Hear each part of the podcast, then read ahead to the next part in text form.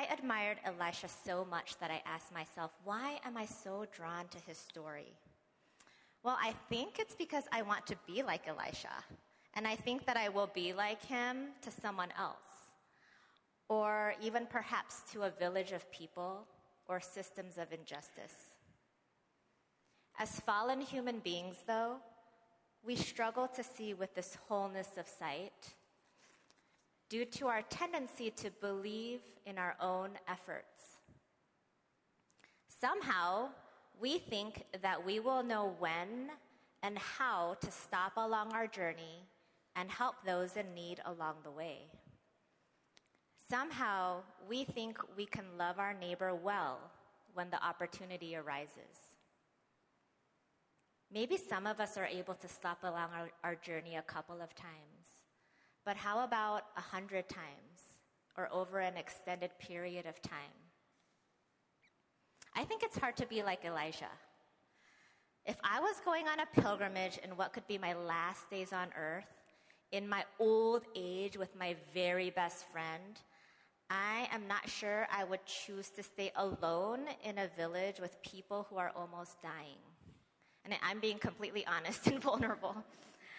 However, every morning we wake up and are faced with the choice to engage in a journey with God's world and to participate in God's reality. Or to look away and only engage in our own personal reality. These choices are dependent on what we choose to pay attention to. In other words, what one sees and pays attention to shapes one's reality and response. What we choose to see and pay attention to shapes our reality and response. To pay attention is to see what matters and what does not matter. It is to discern rightly, to choose well. Why is this important to us? Because we can only grow in wisdom towards a wholeness of sight by first paying attention to God and allowing Him to shape who we are. And the interesting part of that is allowing Him to shape who we are through faith in what is unseen. This is a posture that requires a death to self or human wisdom and perspective, and a choice we must make every day, even every moment, if we want to love our neighbor well. However, we all know that it is a very difficult thing to pay attention and to see and to discern when, from the moment we wake up, we are basically bombarded with information. Author and media theorist Neil Postman made this observation How is it possible to watch the morning news and in five minutes hear about a plane crash in India, an earthquake in Chile, a shooting somewhere in the United States, that the Cubs beat the Sox? That was my own modification, by the way. and finally, an ad for Tums, and somehow take it all in. We are glutted with information, drowning in information, have no control over it, and don't know what to do with it. We can't possibly pay attention to everything. Further, when you see something up, close, I don't know about you, but I begin to see all the flaws. And then somehow the evil one knows how to prey on my fears and anxieties as I begin to learn more about a horrifying event or the suffering of a stranger. Oftentimes, I confess that I engage on my own terms and from my own space. But always and everywhere, this is our challenge as human beings. Author Steve Garber asks us can we know and love the world at the very same time? Knowing its glories and shame, can we still choose to sh- stop and love what we know? Is there any task more difficult than that? Now let's think it through from roommates to parents to siblings, to friends, from neighborhoods to cities, from countries to cultures, to continents. Once you begin to really know what a person or a place is like, can you still love them? Can you still love it? When we look in scripture, we read about another story. It's a story that reveals the darkness of human wisdom and perspective, but also the redeeming love and care of the God who sees. Nestled within God's originally planned and promised pilgrimage for Abram and Sarai, God does not overlook a woman named Hagar along the way. She is paid attention to and is seen so deeply that the encounter gives her life great hope and meaning. Follow along with me now as I read the story from Genesis 16. Now, Sarai, Abram's wife, had borne him no children, but she had an Egyptian named slave named Hagar. So she said to Abram, The Lord has kept me from having children. Go, sleep with my slave. Perhaps I can build a family through her. Abram agreed to what Sarai said. So after Abram had been living in Canaan ten years, Sarai took his wife, Sarai his wife,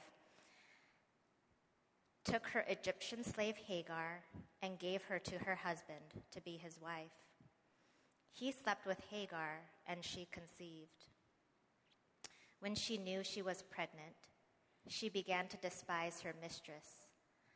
Then Sarai said to Abram, You are responsible for the wrong I am suffering. I put my slave in your arms, and now that she knows she is pregnant, she despises me. May the Lord judge between you and me. Your slave is in your, ha- your hands, Abram said. Do with her whatever you think best. Then Sarai mistreated Hagar, so she fled from her. The angel of the Lord found Hagar near a spring in the desert. It was the spring that is beside the road to Shur. And he said, Hagar, slave of Sarai, where have you come from, and where are you going? I'm running away from my mistress Sarai, she answered. Then the angel of the Lord told her, Go back to your mistress and submit to her. The angel added, I will increase your descendants so much that they will be too numerous to count. The angel of the Lord also said to her, You are now pregnant, and you will give birth to a son. You shall name him Ishmael, for the Lord has heard of your misery. He will be a wild donkey of a man. His hand will be against everyone, and everyone's hand against him and he will live in hostility toward all his brothers. She gave this name to the Lord who spoke to her You are the God who sees me. For she said, I have now seen the one who sees me. That is why the well was called Beer Lahai Roi. It is still there between Kadesh and Bered. So Hagar bore Abram a son and Abram gave the name Ishmael to the son she had born. Abram was 86 years old when Hagar bore him Ishmael. And this is the word of the Lord. Amen.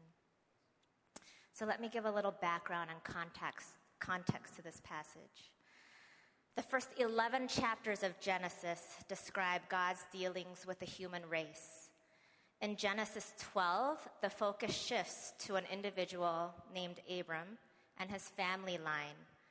God called Abram to leave his home country of Ur and to go to Canaan, which God promised that he and his descendants would ultimately possess. God blessed Abram and promised that through his family line, a Savior would be born to reconcile all humankind to God. Genesis 12, 1 2 states, The Lord had said to Abram, Go from your country your people and your father's household to the land that I will show you. I will make you into a great nation, and I will bless you. I will make your name great, and you will be a blessing.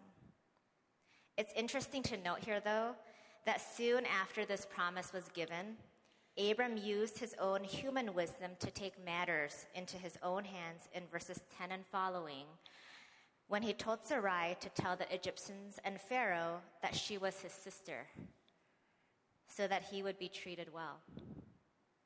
His focus was on himself, and he could not clearly see otherwise.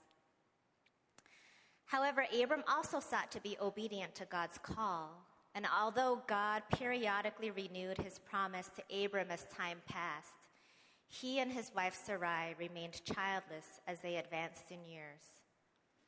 Now, when we pick up the story in Genesis 16, it has been at least 10 years since God had first made his promise to Abram, who is now 85 years old.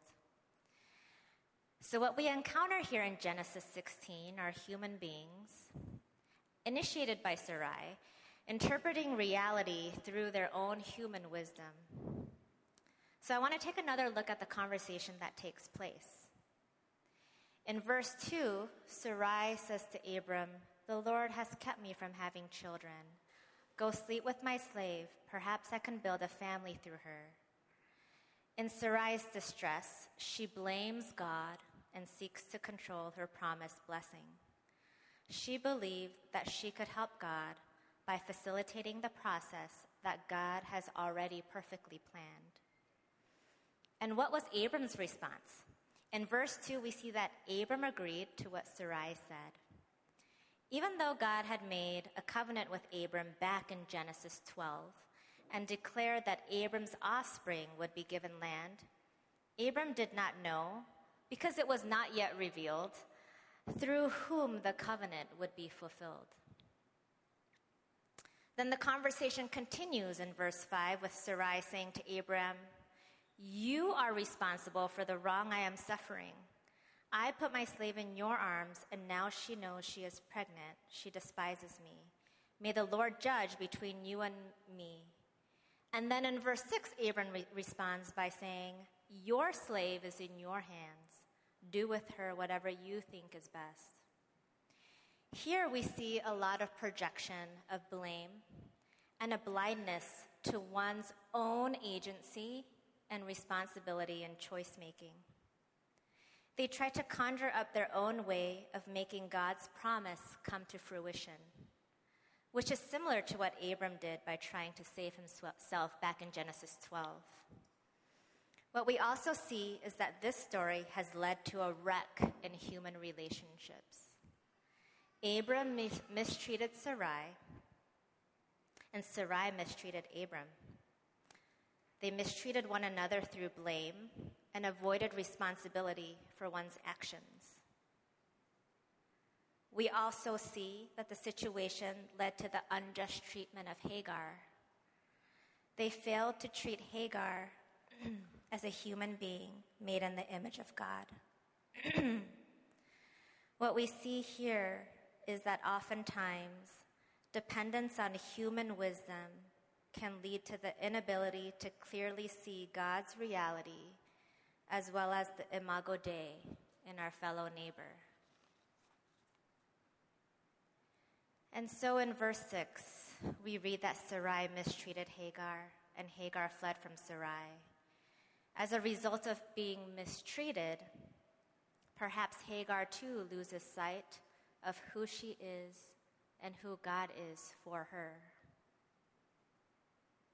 Through our human wisdom, we begin to believe in our own rationalizations and ways of control, and we short circuit the ways and means of God. Through our human wisdom, we think we can solve the world's problems without knowing who we are in Christ and who Christ is for us. In other words, we must encounter and commune with God in order for us to be able to see others through His reality and still choose to love them. Author, educator, and activist Parker Palmer says that, quote, we are well educated people who have been schooled in a way of knowing that treats the world as an object to be dissected and manipulated a way of knowing that gives us power over the world. We have succumbed to the arrogance that comes when we see what our minds can do. The outcomes of our arrogance have been less than world shaking because our, our powers are small. In our own ways, we have used our knowledge to rearrange that world to satisfy our drive for power, distorting and deranging life rather than loving it for the gift it is. This is so true and so very humbling. Friends, do you see yourself in our story today? Our natural tendency is to deceive ourselves about our place and purpose. And when we deceive ourselves, it is difficult to see the truth of our lives and to understand the meaning of our moment in history and our responsibility to it. But our story in Genesis 16 doesn't stop here. The story reaches its climax as we read about the encounter between God and Hagar. An encounter that reminds us that the God who sees knows us so deeply and so well that he graciously redeems our human ways of seeing and knowing and reminds us of our value and purpose in him. It's obvious that Hagar is in trying circumstances. It's probably one of the worst days of her life. She is pregnant and has run away from her mistress Sarai. Hagar embodies her name, which means flight, so she flees. Then the God who sees us is right on time. This is the exact right time to intervene and to help.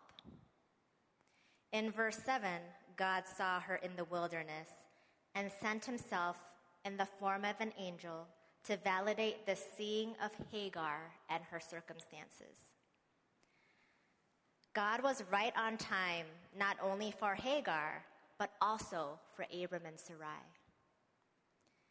In this very personal and intimate encounter with Hagar, God also redeems the entirety of this story. That's the kind of God we have.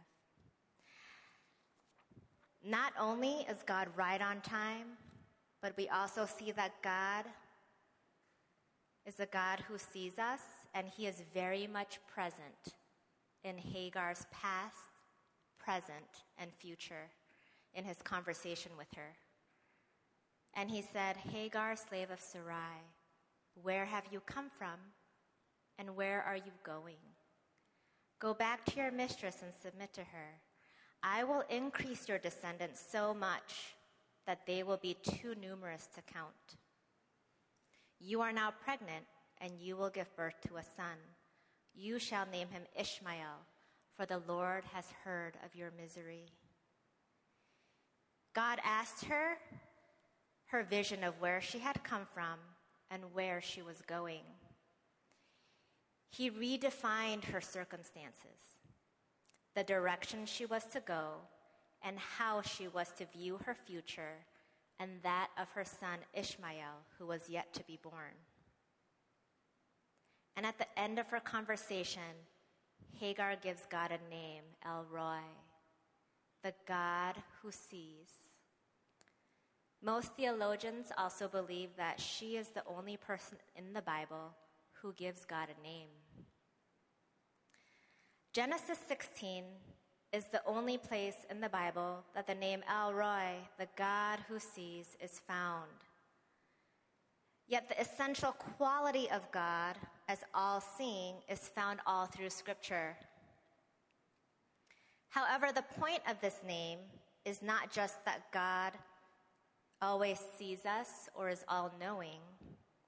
The point is that God sees us in our place of quiet desperation, in our misery, and that the reason He sees us is so that He can reach out to us and help us. God sees us in order that he may show us compassion, give us comfort, and work on our behalf. God seeing us is an extension of his love for us. Further, we also know that out of an extension of his love for us, that God's presence is with us. He is Emmanuel, a God who is transcendent, a total other, yet graciously chose to be immanent, a God who sees. As scripture states in Luke 148, when Mary sings her song, she says, For he has looked on the humble estate of his servant. The name El Roi implies much more than a God who is all seeing and all knowing. Hagar made the name very personal when she said, You are the God who sees me. God seeing us is much more than just his awareness of us. The name El Roi implies our value as a person, no matter who we are or what we do. It implies that God sees all hearts and the complete truth about every situation. It implies that because God sees, we are never alone. And it implies that in seeing, God is with us to confront, comfort, protect, and deliver. The name El Roi specifically applies to God seeing, hearing, knowing, understanding, and helping us in our misery. So, what does this mean for all of us? So many of our neighbors need to be loved and cared for, don't they? So many systems and places are broken and need to be fixed. There's so much to see, and there are so many places to stop along our journey. Yes, we do have a responsibility to our world, but God is more interested in who we are becoming than what we do, so that what we do can be done through the wisdom of the Holy Spirit's lens and guidance in His timing and not our own. This means that we need to live in the light of God if we wish to see the true character of a matter. Psalm 36 9 states, For with you is the fountain of life. In your light, we see light. In the New Testament, we know the true character of a thing by the indwelling Holy Spirit. We see this in Acts 26 18 when Jesus tells Saul that he will, quote, open their eyes and turn them from darkness to light and from the power of Satan to God, so that they may receive forgiveness of sins and a place among those who are sanctified by faith in me. Whenever we are confronted with a problem, I'm sure I'm the only one who does this. Immediately, I try to search out the answer myself. We attempt to decide what is right and what is wrong. Rather, we need to be humble, acknowledging how unreliable we are. Our judgment is undependable. Our thoughts are undependable, and our actions are undependable. We are subject to error. And we see this in 1 Corinthians 13:12 where it states, "For now we see only a reflection as in a mirror. Then we shall see face to face. Now I know in part, then I shall fully know, even as I am fully known." Therefore, we must die to ourselves, to our pride, and to what we think we know and we must ask God to deliver us each day so that we can live in His light and be able to know what is true in order that we can see ourselves and others through His reality and not our own. It is when we come to know ourselves in Christ that we commence to know others.